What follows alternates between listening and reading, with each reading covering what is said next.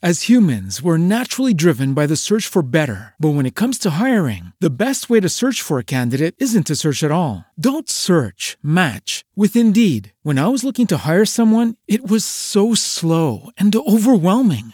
I wish I had used Indeed. If you need to hire, you need Indeed. Indeed is your matching and hiring platform with over 350 million global monthly visitors, according to Indeed data, and a matching engine that helps you find quality candidates fast. Ditch the busy work. Use Indeed for scheduling, screening, and messaging so you can connect with candidates faster. And Indeed doesn't just help you hire faster. 93% of employers agree Indeed delivers the highest quality matches compared to other job sites, according to a recent Indeed survey. And listeners of this show will get a $75 sponsored job credit to get your jobs more visibility at Indeed.com slash podcast. That's Indeed.com slash podcast. Terms and conditions apply.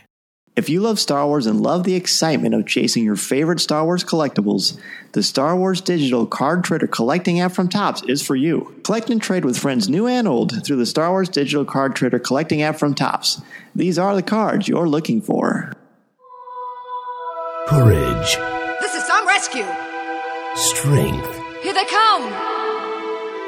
determination, I know what I'm doing. good The name's Ahsoka Tano. And evil. Yes, my lord. This is a rebellion, isn't it? I rebel. From now on, you do as I tell you. Okay? I think it would be wise if you took advantage of my knowledge in this instance. This droid has to get to the resistance base as soon as possible. R2, where are you? I call it aggressive negotiations.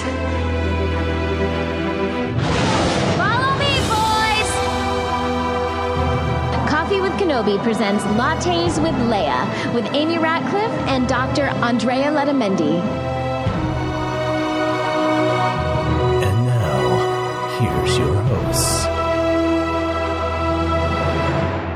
Welcome to episode 13 of Lattes with Leia. I'm your co host, Amy Ratcliffe. And I'm your co host, Dr. Andrea Letamendi. Happy 2017. right? I was like, is it? What year? It is. We haven't we haven't burned Yet. in a dumpster yet. I don't know why that's my current In a analogy. dumpster fire. Yes. Appropriate for a lot of situations, I find. And besides being 2017, it is our year anniversary. So happy anniversary. Right? Yes. Yeah. Happy anniversary, Lattes with Leia. Happy anniversary. Dates are hard. Well, I think also it just feels like it's not been a year in a good way, right? I feel like we just started this wonderful endeavor and that we've in a way I feel like we've been talking about Star Wars for the entirety of our friendship. So that's, That's one true. thing that feels Yes. very normal for us. but at the same time I feel as though this podcast is still very very new for me at least and so um, it's hard to imagine we've been doing this for a full year I know, and I I think the same way. I'm like, oh, it feels like we'd have it, but I'm like, no, 13 episodes. That's that's a decent number. I am very proud. I think more than 10. I feel like I'm like successful. It's a thing. as far as keeping it going because that's the hardest. like with starting any new endeavor, like a podcast or a Tumblr or bigger things. Like it just, I don't know. I feel like there are a lot of projects I have where I'm like, I'm gonna do this, and it lasts for two months. And so I'm glad that we have we have persisted. I, I appreciate the commitment and i know it's not easy for either one of us there's, Right, there's a bit schedules. of production work that goes into it but Yes. uh, but i do appreciate it i have a lot of gratitude for it and i hope we continue to keep doing it for as long as we can and for as long as people will listen to it Agreed, because it's something I look forward to each and every month. And I've made started to make a note so we don't forget to cover this very important topic on each show about what we're drinking. Uh, What are you drinking, Drea? I'm drinking some hot tea it's it's a little bit boring but i'm i'm, I'm just i'm and i'm i know what you're drinking which is why i'm saying hot tea is very boring Mine is super exciting compared to hot tea. It's a bottle of water. It's not even flavored water or brain enhancing water. It oh there's just- there are no cognitive enhancers in your water I, not that I know of. I mean, it's Target brand, so maybe. But no, it's just water. I had thoughts about getting a latte on the way here because I passed a Starbucks with the drive-through on the way Oh. to your house, just on uh, nearby. Yes. I had to let me not tell people where you live. The exact address where that Starbucks is. but I thought I'd be cutting it close with time. But now I'm like, I could have had a lot. Well, you know, no, because it's late. If I had a latte, then I'd be awake until midnight. I it's a school night. I tend to not drink caffeinated beverages in the evening, so I understand. I probably made a good decision then. So that now One- you know one of the more exciting- our- one of our ca- our caffeine routines are very important for people to know. some people have a database around this They- and they- some bets. Bets. They do always ask about drinks, or I, I get a lot of comments on that. So I feel like it is a thing we have to that we have started and we have to commit to for as long as we do this podcast. Maybe somebody does have a spreadsheet that they've kept track of what we've been drinking. I wouldn't be surprised. I, if any of you do, let us let us know. I wonder if there are some trends or patterns or any kind of like analyses that that you could I don't know. Put like Yeah. I, like I feel like you could probably make some comparisons about hot tea to when we've been sick. Because I feel like there's been more than a few times where I've had colds on this podcast. I don't know. But I think we are both recovered from our, our Christmas colds, right? Our winter colds. Yes. Yes, I feel much better. How do you feel? Better. I think my cruise, going on a cruise, solved my colds. Uh, this is right. colds. You are back from a cruise. Yes, which that's a great segue because that's my Star Wars thing that I'm excited about.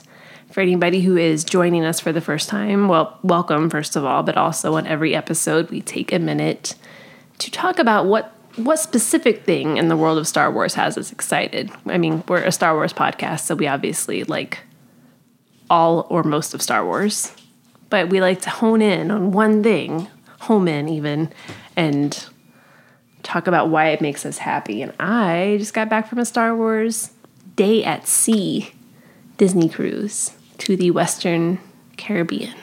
Awesome. So how many days, how many nights? It was a seven day cruise, which Wow. was, yes, that was my initial reaction too, because I did a three day one to the Bahamas uh, a little over a year ago. And I don't know what it was. I think maybe because it was hot, that was a problem.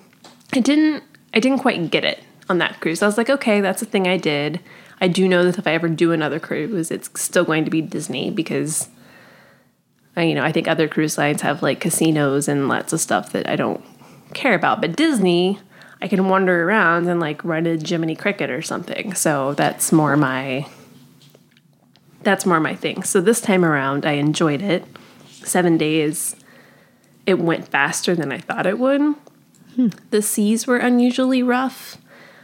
Yes, Oh. which was a concern um, because we left, and then the next day was our first day at sea, and we were going from Port Canaveral to uh, where did we go the first day? Cozumel, Okay.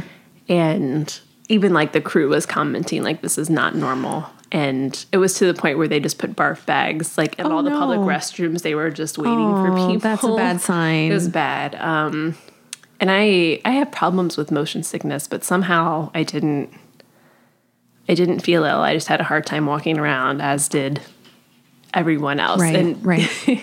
the slightly amusing thing was that was formal nights on the cruise, so people were dressed up. And ladies like had to, like I saw so many people carrying heels because the boat was Oh, so yeah. wobbly, like I couldn't. But anyway, the Star Wars Day part was the second day at sea later in the week and it was basically it was just like a combination of celebration and what used to be Star Wars weekends at Disney's Hollywood Studios like mm-hmm. combined into one day. And they had people and by people I mean Star Wars characters running around the atrium in the which is kind of the middle of the ship if you've never been on a cruise like where you walk in. It's this big open area that's on this particular ship which was the disney fantasy was a few floors. And it was very and there were jawas walking around trading with people sam wessel was like lurking around which i thought was a like i'm like that's very deep cut Yeah, that's great. and they had meet and greets. Uh, this was the first time you could meet Ahsoka. They had a live action Ahsoka that I almost cried over meeting because she's my favorite, and she was really I like the pictures like that are like of me talking with her are just me smiling from ear to ear, like and looking like you know like a little girl and you like you sway from side to side. Yeah. That was me meeting Ahsoka, and I don't know. It was just a packed day. Like you get your little every day you get a navigator in your room. That's your little newsletter of events basically for the day. So I took that and I just made a list. And I had times like I had a very I'm like I need to copy this list on a piece of paper. It was very serious, mm-hmm. right? I hmm. could not miss. I didn't want to miss the Yoda drawing class. I didn't want to miss the costume celebration. There were paper crafts. There were theme food and Wow. drinks. So, would you say that most people on this cruise were Star Wars fans? I'm trying to imagine that's such a large ship, you know, that everybody on the sea voyage um, somehow affiliated with Star Wars. Like either they were a part of the entertainment uh, or, you know, like they were affiliated with the event or they were there to celebrate Star Wars, so to speak. So they had some level of fandom. I can't imagine you just happened to book, like you were interested in a Disney cruise and you just happened to pick this one. I would say there was a mix. There, that ship holds 2,500 passengers, Wow. which is, and I think 1,500 crew members. So it's a ton of people. And because this year, you know, the first year they did the Star Wars Day at Sea was 2016, and there were only a handful of sailings, like maybe seven. And this year there are 15. So I think if you wanted to do a Western or Eastern Caribbean cruise, you know, from January to April, then you might have just kind of ended up on the Star Wars one. Oh, okay. But that said, I saw so many people all week long in Star Wars t shirts, Her Universe stuff. Uh, some people, like on formal night, there's this group, it was a, a, a mother and her two daughters. They made formal attire based on Leia, Vader, and Phasma. So some people kind of got into it every day and adjusted their outfits. So I think it was a mix of maybe some people who weren't super familiar with Star Wars. Sure. Like there was um I went out of curiosity. They did a Star Wars 101 presentation on Wednesday night the day before Star Wars Day at Sea. Is that to weed out people who don't know about Star Wars? They just kick them off the ship. Like that's it. Like, you can't pass this Here's a life test. You're out of here. That would be amusing, but it was the opposite where it was like here we're just here to tell you here are the broad strokes about what Star Wars is. So if you don't know, at least you have a little information going into tomorrow to help you Hmm. It's helpful. be prepared. So, and it was a lot of fun, and it was fun to talk to because it was a media trip. So along the way, I interviewed some people on the Disney side, and to learn from them that you know before Star Wars Day at Sea, like they weren't necessarily into Star Wars, but that they learned because of work, but also because of seeing the fans react to it, like the fans teach them. So that was an interesting angle. Like, and on the Disney side as well, there were people who were novices, and also like the merchandise guy was a super Star Wars nerd. So it was it was fun to see like the range and how people got into it. There were so many cool costumes. Like people, somebody a lady packed a tauntaun. She Wow. made a tauntaun that she could like you know strap herself into, and she packed Aw. it. I'm like, how? The cruise rooms aren't very rooms aren't very big on a cruise ship too. No, I'm like, that must have been where's that tauntaun smelly. living when you're? Oh gosh, I'm like, yeah. I hope she had a room with a window. So as you can tell, that was very fun.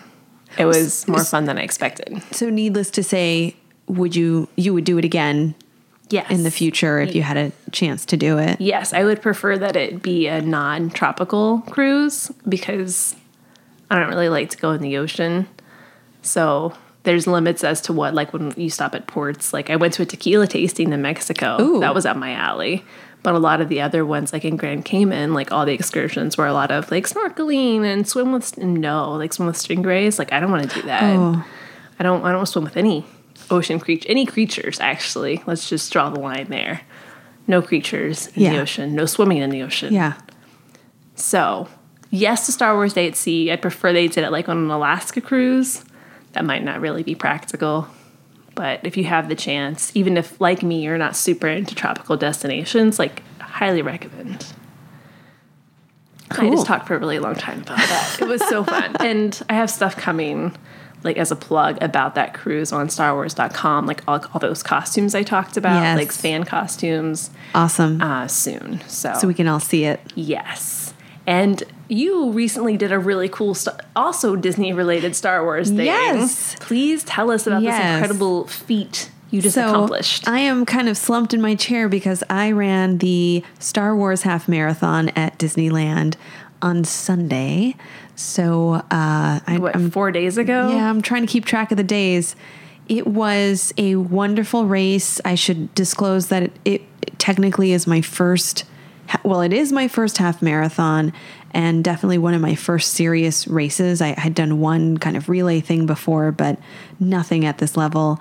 Um, and I ran, I finished. That's a big Um, deal. Yes, congratulations. Thank you, That's which awesome. is that's 13 that was my goal. Far. I I did feel, especially at the tenth and eleventh mile, that it was a far distance to run. But I have to say that the uh, the landscape and the atmosphere and just the people that were running with me around me that truly made this experience so much better. I'm not a runner. Uh, once in a while, I run short distances, but had there not been the element of Star Wars and Disney, I'm not sure that I would do it. And um, just to kind of give folks an idea of what that looks like if they hadn't been to one of these, you do have to be at the park fairly early. I'm worried to tell you, Amy, because I know you're not a very early morning person. No, when I did the 5K, I had to be there at 5 a.m. This is- 4:30 a.m. Yes. Sorry. So you so you're uh, you're right on on track with with that. That's That was exactly when we had to be there. Favorite part. It was very grueling to be out uh, out on the street uh, in Anaheim so early in the morning. And it's January, so it's cold. It is cold. It Even was in cold. California, It was cold, and there were twelve thousand. There were over twelve thousand of us. What? So there's there were a lot of people, but um, the great thing about the the course is that it goes through the Disneyland Park, the California Adventure Park, through some of the grounds, through Anaheim, some of the um, well known streets of Anaheim, and there were Wait, there are well-known streets of Anaheim. Tell me more. I I was I was trying to be careful because there's a you know by the by the convention center. yes. So the those are well known to us. Yes. So Okay. where the hotels are, where the tourists go, the convention center. Um, I don't really feel I don't want to shout out like hotel names, but where you know where the hub of the routes online. yeah, you can find it. Yes. Uh, but having said that, it was really the folks and the fans that made a huge difference. Like um, the not just the official um, characters and costume inside the park, and people did get off course and stand in line to take pictures, which I, I think was pretty amazing. I was too nervous to. I was too nervous about finishing to like really wait To in line stop. Yeah. but they had uh, R2D2, C3PO, Phasma was there, Chewbacca, of course. Okay, so characters you don't just get to meet every day in the parks, Right. and at least not in Disneyland. Right. And I would say I'm guesstimating like maybe four um, photo ops that they had established there. And then on the track outside the park, there were, uh, you know, of course, the 501st was there. Uh, you had uh, cosplayers. You Oh, had, like to cheer you on. Yeah. To take pictures, to cheer you on. They had marching bands. They had all sorts of things that that just really encourage you to keep going.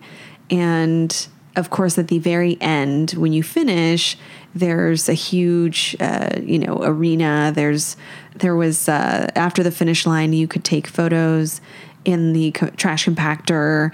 You could take photos Oh, with the saw- wampa. okay. So there's all sorts of cool things you can do. I think they did a wonderful job really stamping this with Star Wars. It it really isn't just an afterthought. There is so much that um, that really it just kind of um, you know embraces the Star Wars Star Wars characters and narrative and. Um, and so, along with folks running and wearing costumes, I was going to ask if you saw any neat costumes. Oh my gosh. Did you see a Raddus by chance? No. My friend Holly like made an ad. Like she did the whole weekend because she's crazy. She does a lot of Run Disney stuff. Uh, Holly, for those of you know, who know Full of Sith, she's took my place on Full of Sith, and I mean that is like Holly's amazing. anyway, she made a Raddus like head.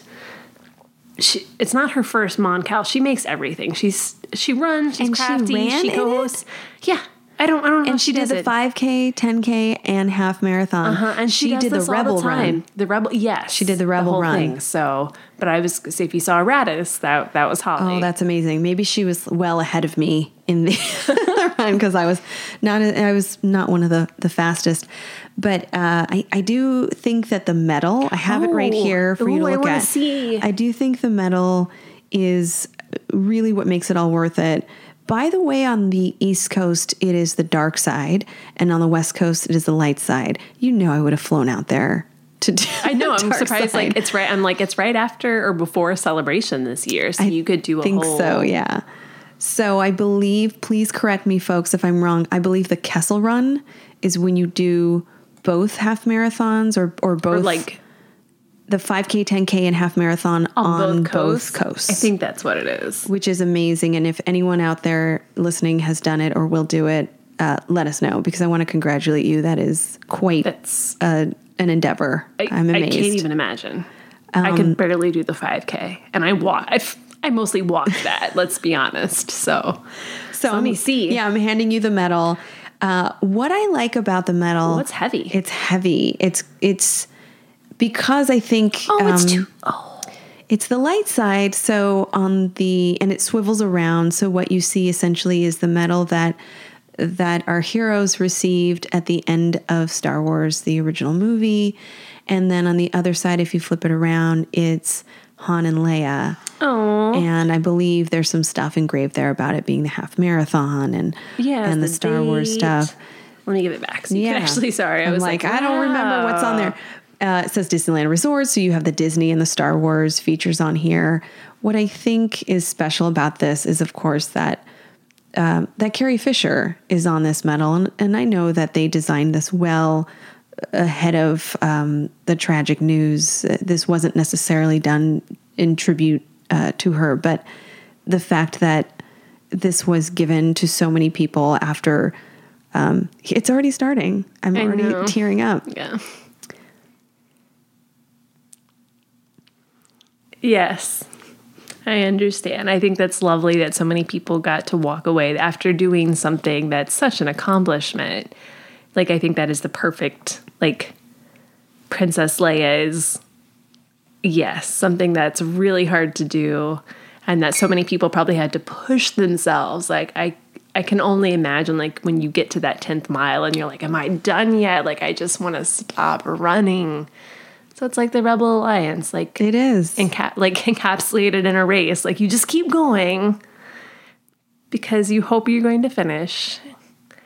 And Thank you for articulating that Yes. as I'm sitting here in tears. I got you. That is absolutely the feeling that I had and and to be able to to see her face when I finished was so meaningful and the fact that thousands of people saw that is is just amazing. yeah, I didn't realize that many people did that. Ha- like that's really sweet. I happened to be at the park later that day briefly, and I saw some of the medals, but I think everyone I saw had the medal of Yab, like just happened to have the medal of Yavin flipped around. So I hadn't seen the Han and Leia side yet. Because that is the thing, that's what you do. You put on your medals and you go to the park Yes. and you show that business off. Oh, I totally I totally did that. That's what you should do. Would you do it again? I would do it again. I don't know that I would do another race just just to do another race. I I would definitely do um, another Star Wars Disney run, maybe a 5K. Yeah, the 5Ks It's more I The don't know. 5K is more fun too at Disneyland. Well, beside it being shorter, uh, because we don't have as much space here at Walt Disney World. So the 5K is mostly in the two parks. Like you don't go out into the wilds of Anaheim. Besides to the famous streets of to Anaheim. the well-known streets of Anaheim. Whereas like at Walt Disney World, you know, that's just a sprawling area. So even if it's not all in the parks, it's all on Disney property. But it's humid in Florida, so I don't know that I'd ever want to run there on purpose. So, but I liked the 5K. Like I think I would do that again. I would definitely do another Star Wars Disney run. Do you have any advice for people who are thinking about doing a Star Wars, or not even necessarily Star Wars, but a Disney, like a Disney running event? Run Disney's become such a big. I felt Yeah. this is a tangent, complete tangent, but I felt terrible the night before we left for the cruise on January 7th, and that day was supposed to be just like the Disney World half. And because of this terrible storm they got with lightning, they had to announce on the Friday night before that they had to cancel it, which Wow. was, I don't know how often that's happened or if it's ever happened, but it was a big deal because so many. I don't know if the num I'm sure the numbers are comparable. Like thousands of people like made plans to come in. The bars were filled with lots of ticked off runners that night, and I do not. I don't blame them. I would say, well, in, in my in my experience, in my short experience, or my my uh, small sample that I can pull from, I would encourage um, folks to try and run with others because I think that helps to uh, just to kind of su- so have someone to support you and, and to motivate and encourage each other and um, and just also to be accountable because there were so many times where I just wanted to stop and I knew that it was important for me to keep going, going. and to have other people with me that I knew um, that were cheering me on and and that I knew would um, they believed in me. They believed I would finish, and that was important. As far as training goes, obviously training by running um, short and long distances as much as possible was helpful. Having a giant meal at um, what is that restaurant in downtown Disney? It's Italian. Oh, is that? Oh no, that's Epcot. Um, I know what you're talking about. As the guy with the the pizza. Yes, the- that's totally out, it. Yeah. I'll I'll think of it. Um, Neapolitan. No, I don't know. But there, did you like? But that's not what you're supposed to like eat carbs before a race or something. we ca- we totally carved up the night before. That's the which, thing, yeah, right? Yeah. So I'm like, I don't know. I just eat carbs all the time, regardless. You know, no, I'm gonna say regardless of whether I'm running. I'm never running. I just eat the carbs. That was one thing that we made sure to do was to have a giant like pasta Italian meal. Um I'm trying to look it up for you guys. It says Naples, but that's Maybe that is. is it. that it? It's an Naples. N something. Yes. We'll go with Naples. And to not drink tequila the night before. Oh, I don't know that that was a, a wise decision. But I mean, tequila is good. To so, Oh, not I didn't drink oh, tequila. You did not. But that's that's my recommendation is to try not drink alcohol. that it, okay. I thought you did. No, I was did not. Okay, can I have another random tangent? Yes. Did you drink tequila the night before your race? I did not. But that tequila tasting in Cozumel, I learned like that you like they don't tequila's not necessarily unless it's not good. Tequila made for shots. Like there's tequila that's like good enough that you can just sip like you would whiskey. Wow. And it's uh, the kind I liked was tequila anejo, and I tried some at the gift shop and bought it because I'm a sucker. But yeah, you can just now like I've had one since I've been home. You just pour a glass and like you would whiskey, and I don't. I like it neat, and it's very, it's very good. So if any of you are curious about tequila, a don't drink it before a race, and b if you're Drink not racing, straight. just drink it straight in a glass. We need a, we need to do another podcast that's like tequilas with tauntauns or something. yes. I'm just picturing them riding on Hoth. yeah. One hand on the tauntaun. Come on, artists. glass in the other Our one. artists need to get on this. oh, I would. That would be delightful. Well, I'm glad you one accomplished such an amazing thing and are still walking and functioning without injury. Thank you. Congratulations. Thank you. I'm glad to be back. next January, if if when they do it, if slash when they do it again, like I would do the 5K with you. I'd love that. That would be fun because I enjoyed that. I just didn't like the. I did make the mistake of not getting a hotel room down there the night before, and I had to get up at like two thirty a.m. and that was Okay. not a That's- wise life decision. That would be my other recommendation, Yes. actually. I'm glad you brought that up. So, my other recommendation is uh, now I would say if you can, if you can, if you can finance this, get a hotel room at the park or close or very close by the convention center uh, the night before because you will be waking up at 3.30 4 in the morning maybe. unholy hour. Some crazy hour. And get a room or, or have a second night because you're going to want to immediately lie down or take a bath yes. or take a nap. And you're no longer like they you're not in the park anymore. So it's not as if you can it's not as if you're giving up an opportunity to hang out in the park.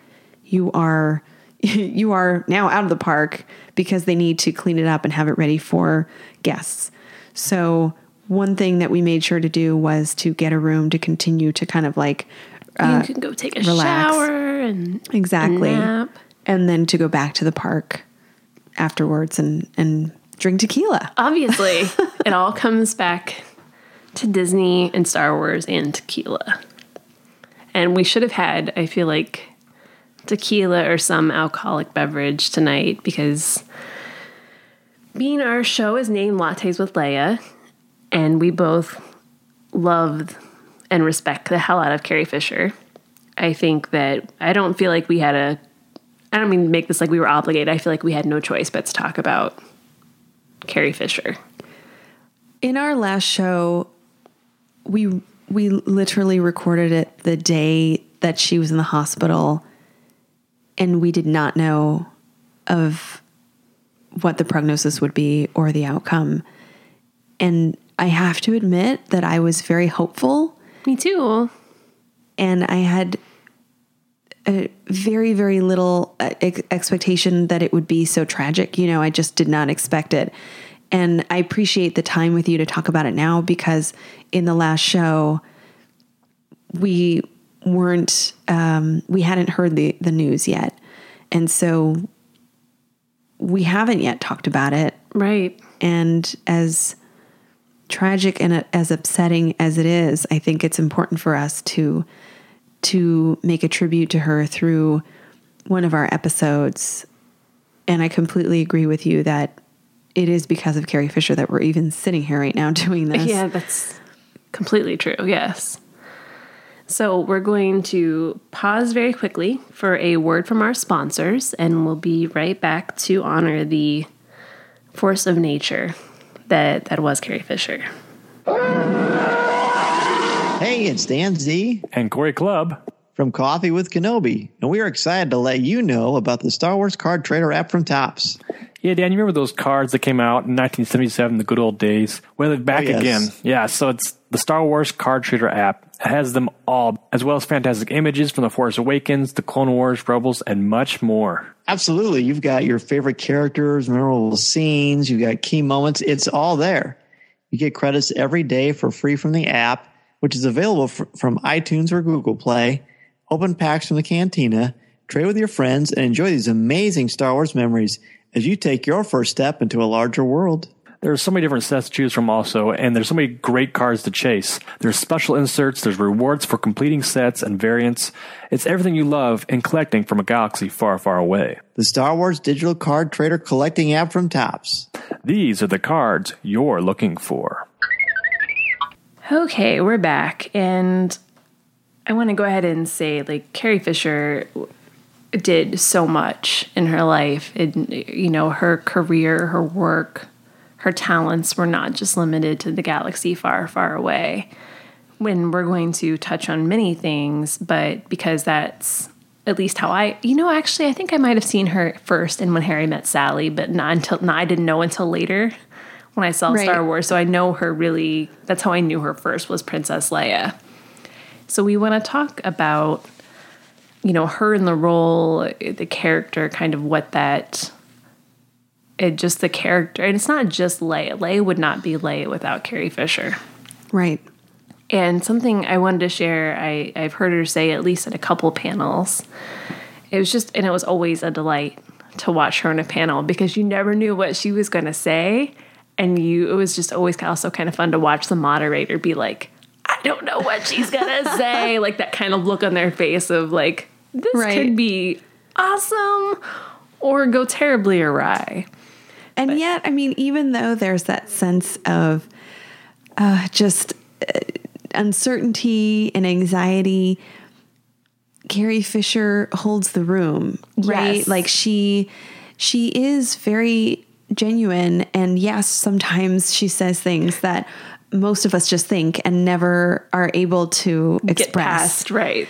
And she has um No filter. no filter. And I admire that. it's the most amazing thing. I think that I was, and we'll get to this, but one of the reasons I looked up to her so much is that here is a woman who has gotten to a place in her career where she can say everything that comes to mind, and she knows that there are no uh, consequences that would impact her ability to continue to move forward.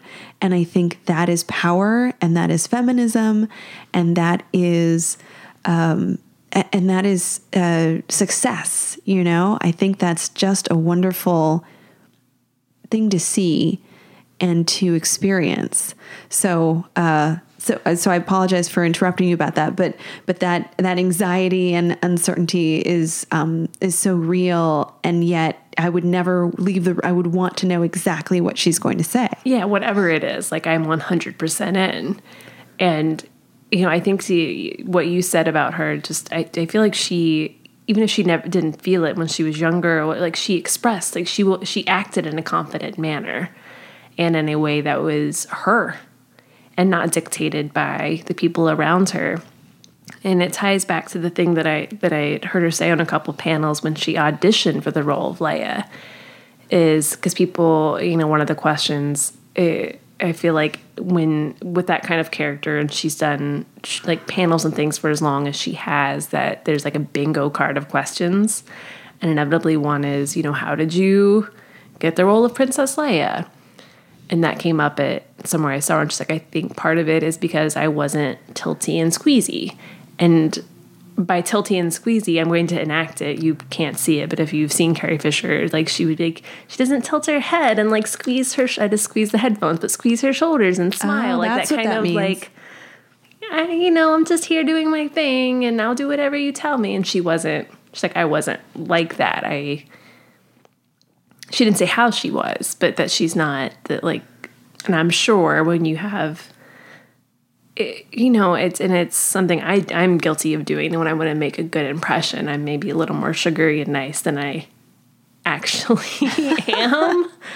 You know, I don't let my real grumpy old lady side show when I'm trying to get a job. So, and I like that even then that she wasn't conforming, I guess, or wasn't at least not necessarily conforming, but because there's nothing wrong with being tilty and squeezy, but she wasn't Right. changing herself into something that she didn't feel she genuinely was. And I think that comes through in Leia because it, even now, when you think, like, you know, where we're used to a world of Disney princesses, and those those are that's an evolving state, thank goodness. But in 1977, for sure, that's when you think princess, it wasn't. I don't think it was what we got with Princess Leia. Right. She was take charge. She saved their skins. She was bossy. She she just didn't back down. Even when that probe droid came in, she didn't start not the probe droid, but the uh, interrogation droid. You know, she had a look of fear on her face because you should be scared of that, but she didn't like break down in tears, and that was that's what I would do if a thing with a pointy needle came at my face. So, and I think Carrie Fisher brought a lot to making Leia a different kind of princess. What I appreciate about her representation of the character is that to get a little bit personal, as a child, I didn't necessarily know how different that princess was, if that makes sense. Mm-hmm. She was Princess Leia, she was a princess, and that's one of the versions of of being a female hero. That's one of the versions of being a woman. And yes, she wore a dress. She also held a gun. She also stood in the front. She also was confident. She also made decisions. She also showed emotion. So the just the multiple dimensions and the features of that single character I took for granted. I did not realize, because I was a child, I did not realize how important, how pivotal, how, how much that really did impact me because I grew up uh, uh, believing that that was a way in which some some women could be, should be, and it didn't dawn on me that that it was so groundbreaking. And so I didn't really have full, I didn't have a, an appreciation for it until much later when I could really, I hate to say these words, but like analyze and reflect on on the representations of women well, yeah, you throughout had more the years. points of comparison when you were Yeah. when you were older. So so I I really cherish and and I'm I really feel lucky to be able to experience her kind of through like a child's eyes and and really um integrate as much of of her personality into my learning about females in film and just females in general. And and I cannot you know that to me is is what is hugely important about about Carrie Fisher as well as the character of Princess Leia. Yeah, not seeing Star Wars until I was in my teens. I, I my experience with princesses until then was mostly Disney animated films, Right. Which is quite a different picture. And you know your description of uh, how multifaceted she that Leia was, and she was just, and by multifaceted I mean she was a rounded out human being.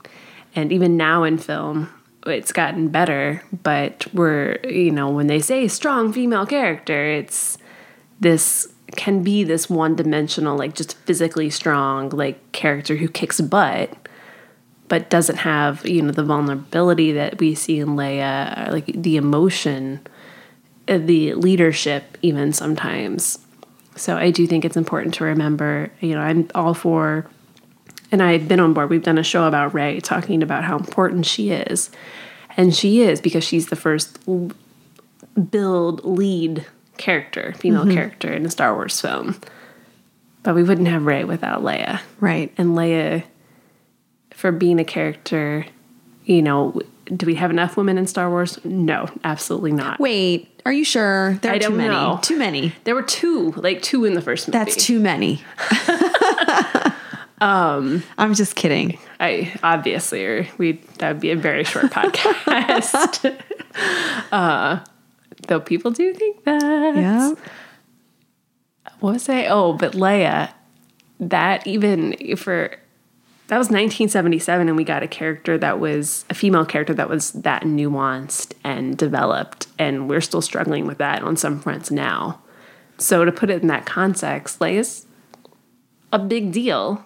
It is a big deal, and I don't want to minimize or discount the experience of young boys growing up.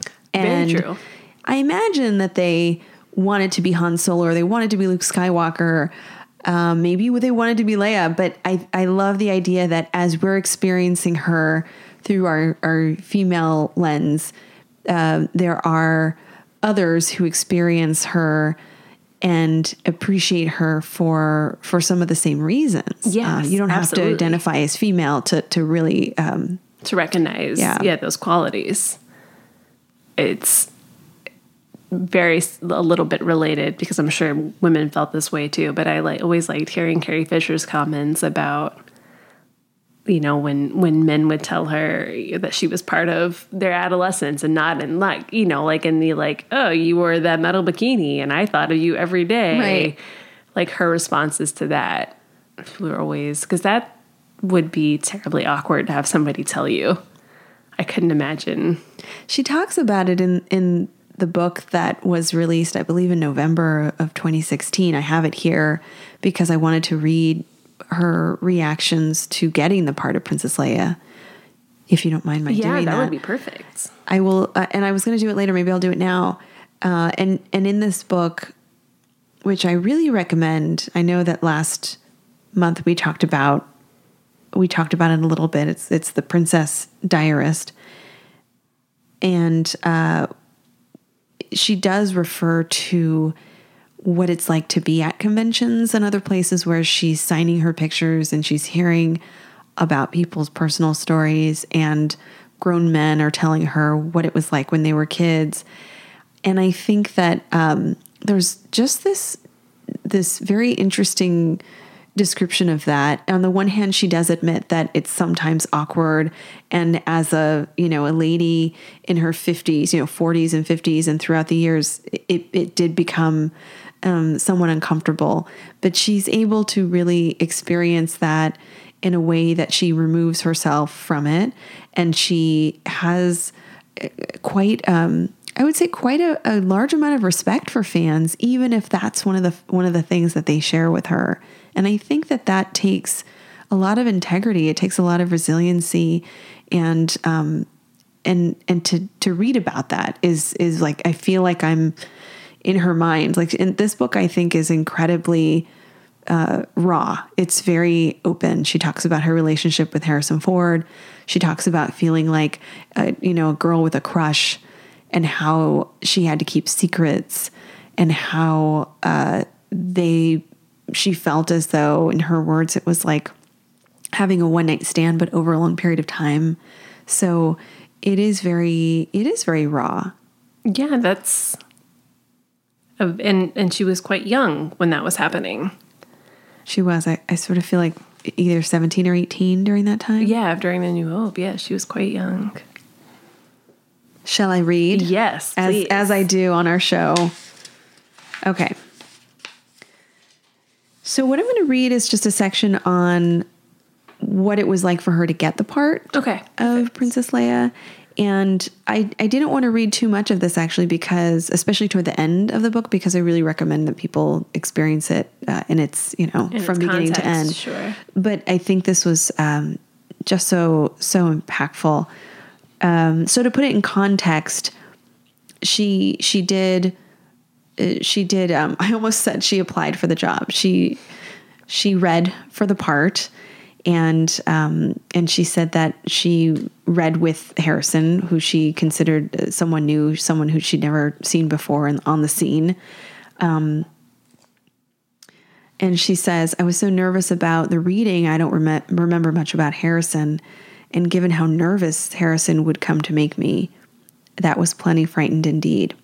The following week, my agent, a man who'd been my mother's agent and was now mine, called me. Carrie, he asked. I knew my name, so I let him know I knew it. Yeah. yeah? That's probably like, yeah? I said in a very in a voice very like mine. Mine but hollow, mine, but it didn't matter because my stomach had swung into action. They called, he said. Great, because that was really all I wanted to know. If they called, that they called, not what they said, that didn't matter. They want you, he continued. There was a silence. They do? I mean, they did? He laughed, then I laughed and dropped the phone and ran out into the front yard and into the street. It was raining. It didn't rain in LA. It was raining in LA, and I was Princess Leia. I had never been Princess Leia before, and now I would be her forever. I would never not be Princess Leia. I had no idea how profoundly true that was and how long forever was. Oh, that just gave me chills. And tears. I'm sorry.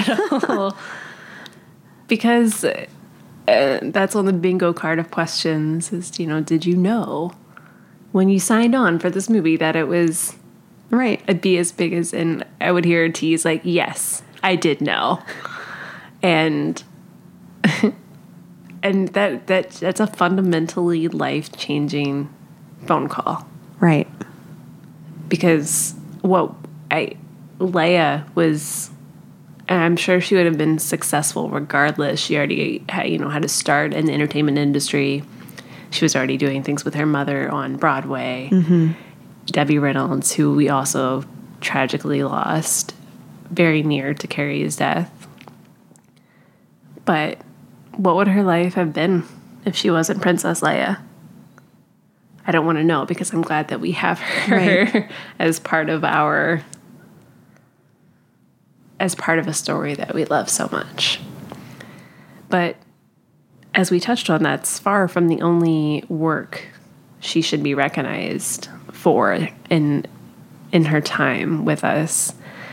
And she did, I feel like, remarkable things as far as awareness and advocacy for mental health and talked very openly about things in person uh, in her book and slash show wishful drinking which i finally read while i was on the cruise hmm. crying in the Ad- oh. adulteria coffee oh, no. shop but you know she talks very openly about having uh, electroconvulsive oh therapy ect thank yep. you yes yes and you know, what that did to her memories and that she you know kind of part of wishful drinking was part of her trying to claw back and remember who she was. And wow. which is a terrifying prospect to me but she you know she talked about weighing the cost versus the benefit of of having that done. And just that she you know she had a platform she had a voice and she didn't shy away from discussing those things and how she processed them, how she faced them, the hardships she had. I I think that's helped a lot of people. Absolutely. I have not read that book by her, but it's it's definitely something I want to pick up very soon. I had known about her mental illness and she talks so openly about it especially in the last few years before her death, what I think is especially meaningful about that, um, in addition to, to everything you're saying about the, just the struggle, the struggle itself with living with uh, with mental illness, and in particular, she talked about depression and bipolar disorder. In addition to the very personal, private struggle, and having to deal with the impact of the treatment and the um, just the continuous nature of a mental health illness like bipolar disorder. And for folks who are not as familiar with bipolar disorder, it's not as if you have it for some time and then it gets cured or go it goes away. Even with treatment, you're you continue to live with it. Oh, it's a constant. Okay. Absolutely. I, I, I would it depends on the severity mm-hmm. of the bipolar disorder, and of course, it depends on the the type of treatment and someone's willingness to stick with the treatment. Which, to be honest, um, most treatments uh, are going to have some side effects or or some um, some impact, especially if what you're trying to do is manage your manic episodes, which are those um, periods of time where you're feeling elated very, um, you know, very high. Some folks say that they feel like they can, they can do anything. And while in, in that moment, it's such an amazing feeling, it's dangerous because you end up uh, behaving in ways that's not like you. You engage in risky behavior. You um, make a lot of uh, mistakes interpersonally that you wish you hadn't. And so you're kind of, it's like an extreme mood. Can I point out ties into something I heard yeah. her say on a panel. She was me, and I will link to this panel. It was from Indiana, uh, a, a convention in Indiana, I think in 2015. And it was just, she was on point and witty and sharp from beginning to end. And it was one of the most enjoyable 45, 50 minutes of my life. And she would tease when she said answers, and she'd be like, Oh, but you can't trust anything I'm saying because I'm bipolar. And then she looked in the eye. She's like, "Oh, like that kid. Like I can tell. Like is asking their parent what bipolar is right now." And she wow. and her very charming. And that was another thing. She, not that you have to be funny about these things to make it more palatable, but I feel like she had a. It, when she talked about it publicly, that I have seen, mm-hmm. she kind of she presented it in such a way that not that she kind of laughed at it. I don't know. It was a, definitely a way that makes it more relatable. So she was like, "Let me tell you what bipolar is." She's like, "Sometimes you feel like you want to go, like you feel very fast, and then you'll feel very sad." And she's like, "And sometimes both at once. Those days are fun." and she's right. So that seems yeah. like it's tying in because I, with what you're what you're saying about how it. Yes, that is one of the the best ways to capture it. I mean, essentially, you have mood episodes where you have highs and you have lows, and for some people, it's rapid cycling, meaning you have multiple highs and multiple lows, and it's very difficult to manage. Feels like a roller coaster. For others, there's longer periods of time between those episodes, or that the lows are more frequent and the duration is longer, and the highs are um, are, are infrequent. And the reason I say that is that when you try to, I'm, I'm, making all these movements with my hands, when you try to manage those mood episodes, you're stabilizing. You're trying to find a, a baseline or a stable mood. And that means that those highs have to be moderated and brought down. Ah, I see. Right? Okay. That means, of course, those lows, luckily, will be less severe and you bring, you hopefully will lift mood a little bit. But it may mean that, especially for folks who are well for anybody but especially for folks who feel more creative when they're uh, when they're feeling elated or high or in a manic episode um, it can be stifling. It can be it can feel painful. It can feel um, that it's that it's somehow changing um, or impacting their personality. Now for folks who really truly have experienced treatment at the end of the day they they know that that's not the case but those anxieties, those fears, those kind of worries about like what is that treatment going to do to my natural state. Um, if I were to be honest about that, uh, what should happen with really, um, you know, well delivered uh, gold standard treatment, which usually includes psychotherapy medication, not necessarily ECT, although some folks do re- still receive that, is that someone will get to a point where they feel their normal, their sense of stable, so that they're no longer erratic, they're no longer out of control, they're no longer um, behaving in a way that they feel is kind of like outside of their own norm. And I love Carrie's uh, description of it, the way she captures it, because some people don't want to let go of that. And yet at the same time, they do want to be well and they do want to function and they want to they want to stay on this earth uh, because a lot of times the pain in either one of those states is so unbearable that suicide is is very common with bipolar disorder. So it's a constant even looking for to get help or getting the treatment is still like it's not like I'm going to put a band-aid right on this and it's going to stop bleeding and I'll feel better because you could feel like you're losing part of yourself mm-hmm. just by trying to get to that to that middle ground. Right. Yeah, that's like having that additional context, like that makes her all the more remarkable to me. That she then there's the side too of dealing with that and dealing with it when you are a public figure. Right. And the pressures that probably come with that. I didn't get to watch. I know HBO pushed up the release. They they recorded a documentary that's that's been in the can for a while about Debbie Reynolds and Carrie Fisher and their relationship. And I only have seen the preview, but from the preview, I, you know, there's just a, a brief edited bit where Debbie Reynolds talks about, you know, when Carrie Fisher was growing up, that they didn't know a name or they didn't exactly oh, they couldn't they, you know totally. they didn't know what she was going totally. through so they didn't know and if what you, to do about it. If you think about somebody who's so young, who's in the film industry, there's you know a, a lot of pressure, and those what I would you know use the word like mood swings or episodes or w- whatever they were thinking at that time. How would they know? How at yeah, the time would you there was so little understanding, so little research, not really um, a, a, a solid, fundamental uh, medical and psychiatric resource for them to rely on. So I can imagine it was very confusing. Yes, and had to be uh, frustrating for both parties, or not both party parties involved. Right.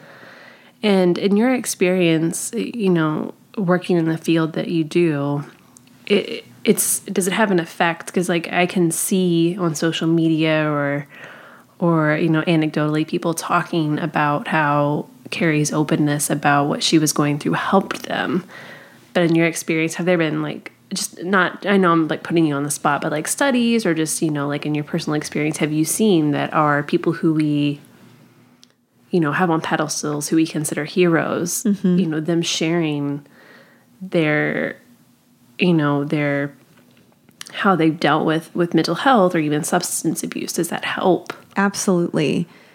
One thing that Carrie has given us is what you referred to before the way in which she plainly and openly discusses. She doesn't sugarcoat no, things. she's very frank about it.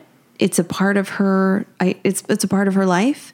She doesn't talk about it as if it consumes her, and or she didn't talk about it as if it consumes her. I'm still getting used to this. Yeah. Um, she presented it in such an in such a frank way that it allowed for us to see it in its in its realness and to not stigmatize it, which is a huge Yes. problem in our society, to associate it with negative things, to associate mental illness with um, the inability to reach our dreams or goals. I think that to see someone so successful and someone who all her life has been dealing with this uh, and living with mental illness, the experience for us, uh, I mean, speaking for folks who are not celebrities, for instance, the experience for us to see that, that's very inspiring. And it allows for us to uh, to be more comfortable and open with whatever issues and struggles that we may be dealing with or, or uh, living with. So the I always think about this in terms of the power of someone's voice around mental health. And I do think that people who are celebrities, people who have high profiles, you know, their their uh, their voice reaches the public. Their voice reaches so many more people. And so, on the one hand, it is about understanding how common it is and how most of us at some point are going to be dealing with mental health issues. Um, I should be very, very straightforward about the, the numbers here.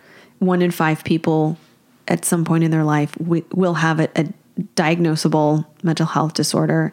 Most of us, however, will have um, some experience with it, whether it's experiencing like a traumatic episode um, or traumatic event, I should say, or uh, having known somebody personally in their family who's struggling with mental health issues. This is a little bit of a tangent, but the power that that, that figure has in terms of opening up awareness, decreasing stigmatization, and and allowing for folks to themselves reach out for help is so important. I, I I'm absolutely uh, I feel thankful. I feel so much gratitude for what she's done for the mental health community. Absolutely. That makes yeah, I'm just constant. I'm like warm and fuzzy feelings because it, it normalizing what people go through with that. Like I think it's it's getting better, but I still see people treat depression or, or things like that as like, well, can't you just get out of bed and feel better? It's like, well, can you stop your diabetes by just like pushing a button? That's not how it Exactly. that's not how it works. So I think, and I think she will be in, in remembered. That's something that she'll be remembered for. And like you said, she had such a successful career, you know, despite or she was you know able to to deal with her any hurdles she had and not only speak uh, she acted in in more things than just Star Wars. When Harry met Sally comes to mind for me because that's the other thing I know her most from uh, and we've already talked about her writing a little. Uh, there's the Princess Diarist wishful drinking postcards from the edge which i'm embarrassed to say i have not seen or read. But she also has a wealth of work that she's not as well known for and that she was a script doctor which i think is another I, it's not. I mean, sometimes I'm baffled by the amount of titles in in Hollywood as far as who does what and when. Right. Like in a single film, if you watch the credits, I still don't know what a gaffer does. I feel like that's something I should know. As many sets, I'm like maybe I've talked to a gaffer on set and I didn't. You're talking to a gaffer right now. Am No, I? I'm kidding. I knew it. but the script doctoring, she got into that in the 90s, and there wasn't the thing like a script doctor is kind of like a consultant, so it's not like it, it's not a credit in a film. So there wasn't a lot of information readily available about what she worked on. So slash film, uh, Peter Sciretta at Flash slash film after her death specifically went and like dug around her, her interviews to see like what she talked about working on, what she referenced, and kind of put together, cobbled together like a lot of basically the most information we have in one place, as far as I know about her script doctoring, and I'll link to it in the show notes. But you'll learn she worked on things like Hook, The Wedding Singer. She did a few things in Return of the Jedi too for Leia's dialogue. Um, but I would like to read a quote she talked about how she got into it. She, and I'll link to this in the show notes as well, but she said she was asked to adapt an interview she did for Esquire into a movie. So she said, I was asked to write a book based on an interview I did for Esquire. I was asked to write a notification or a notification, a nonfiction book, and I didn't. So I was asked to adapt that book, and then I started doing rewrites. And some of the quotes they pulled talked about how she'd be brought in to eat, like, uh, what's that word when you're uh, like kind of punch, like add, kind of punch up the dialogue. Right. And uh, I think in Wedding, Wedding Singer specifically, and in Hook, she was brought in to, like with Tinkerbell's part, with Drew Barrymore's character, like be the be the lady voice, because it is still a problem in Hollywood that a lot of people who write and direct films are a lot of males, and not that men can't write women and women can't write men, but sometimes it takes a little another eye to to tweak the dialogue and so I thought that was just a fascinating like slice of her career that she did for a while. And from what I'm, what I'm reading, I think she mentioned it in some interview that I read that it was very lucrative. That, and if you think about, I don't have numbers in front of me, but if you hear about how much Tony Gilroy got paid to come in and work on Rogue One, uh, you know, towards the very end on the story, I can, I can only, yeah, I can imagine that that was a, a well-paying little side career that that she did. But she i guess at some point it kind of turned into a like we'll you know we don't we're not sure what we want fixed on the script so we're going to consider a few different writers so tell us what you would do and we'll decide between one of you and then we'll hire somebody so you're Mhm. essentially doing all that work Almost like on spec. auditioning for yeah the job of the So, script doctor. she was kind of just like no i don't want to do free work i don't want to jump through like all of these hoops just so you don't hire me and she stopped i don't know exactly when she stopped but I love the quote that I'm seeing here around that time where she said, um, "That's free work, and that's what I always call life wasting events." Yes. Which is, is such a Carrie Fisher thing to say. Part of that is being, you know, kind of snarky and witty, but I also think part of that is honestly how she felt about it.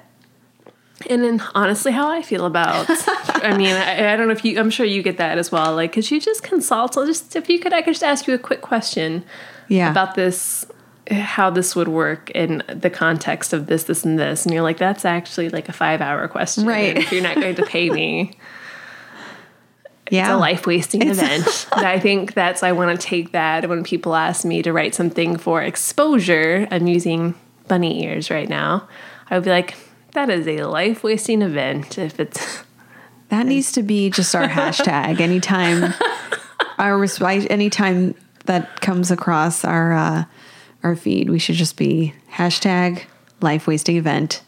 I'm really embracing this as a motto now. I kind of want to get a an enamel pin made. I love it. I am going to make a note to look. I love that. to look into that. That could be like a fun little a fun little giveaway. But yet another another way that Carrie Fisher has has shaped us. Yes. really, like you're you should be valued and your job is important and you're talented and you shouldn't be giving it away. Yeah. And don't feel shy about that or, or wrong about wanting to be recognized and paid for yeah. what you do. Yeah. She's one heck of a lady. Was it's hard to to think about it in past tense terms. But I hope we touched on a few of the reasons why she was amazing and, and what she meant to us. Is there anything else you would like to add, Drea? I'm I'm hopeful that her wisdom and her um, light will continue to shine. I think that it's not just Star Wars fans that that were impacted by her, which which is almost impossible to really fully grasp, you know, to really fully comprehend in terms of how much she has impacted uh, the industry, you know, the entertainment industry, as well as uh, literature, as well as um, feminism, and again, mental health and the mental health community. So I am, um, my heart is full. I, I feel so fulfilled and I, I'm so grateful for everything that she's given us. It's hard to be too upset. It's hard to be too sad. And, um, and there are people on this earth who are completely heartbroken. And I, I want, I want to be respectful of that level of pain. Mm-hmm. Um, and I cannot imagine it. I'm, I'm just, uh, completely um, gutted to to even think what that experience is like. And so, um, my heart goes out to those folks who knew her personally.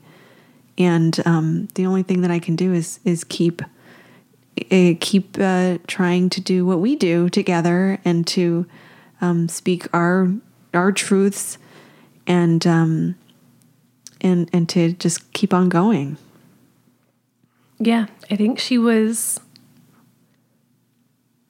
such I've always described her as just a force of nature and I think that's an admirable thing to be when you like aren't afraid to say what's on your mind when you're you know when you're not afraid to when you have no pretenses when you're just you and that's what you show to the world and they can take it or leave it I think that's admirable and I think that's something to strive for. And I like that she loved glitter.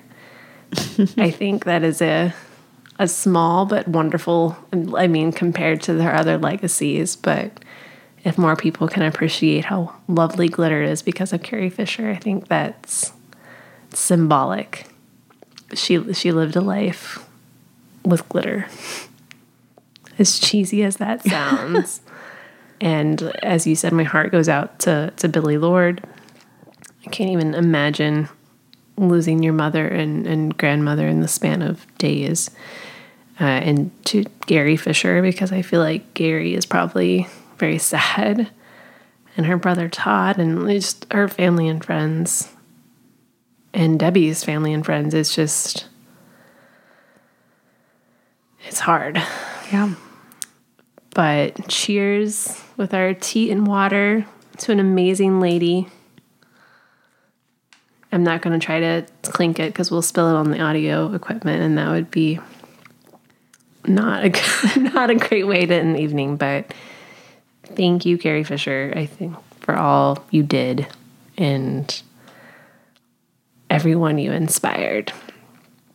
And on that very cheerful note, um, please subscribe to Lattes with Leia this sounds like such a weird transition. it does, but that's what we do that's, at the end of the show. That's what we do at the end of the show.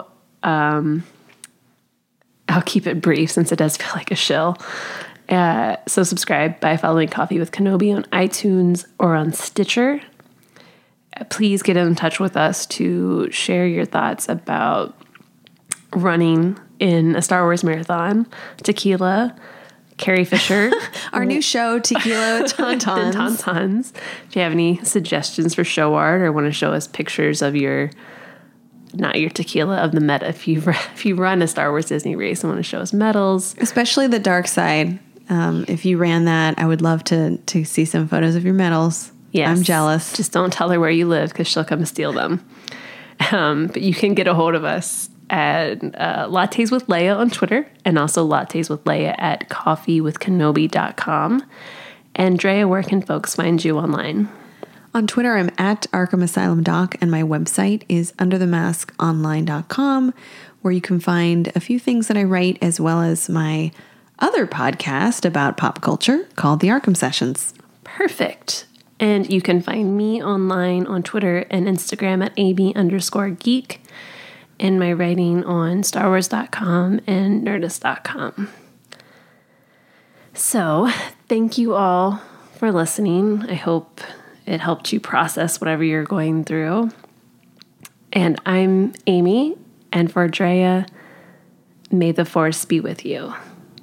Chewie, get us out of here!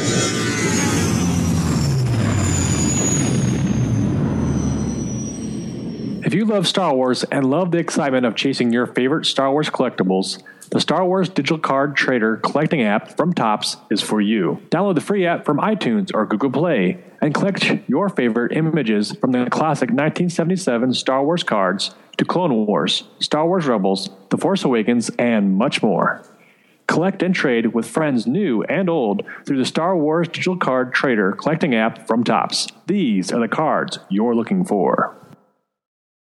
As humans, we're naturally driven by the search for better. But when it comes to hiring, the best way to search for a candidate isn't to search at all. Don't search, match with Indeed. When I was looking to hire someone, it was so slow and overwhelming. I wish I had used Indeed. If you need to hire, you need Indeed. Indeed is your matching and hiring platform with over 350 million global monthly visitors, according to Indeed data, and a matching engine that helps you find quality candidates fast. Ditch the busy work. Use Indeed for scheduling, screening, and messaging so you can connect with candidates faster. And Indeed doesn't just help you hire faster. 93% of employers agree Indeed delivers the highest quality matches compared to other job sites, according to a recent Indeed survey. And listeners of this show will get a $75 sponsored job credit to get your jobs more visibility at Indeed.com slash podcast. That's Indeed.com slash podcast. Terms and conditions apply.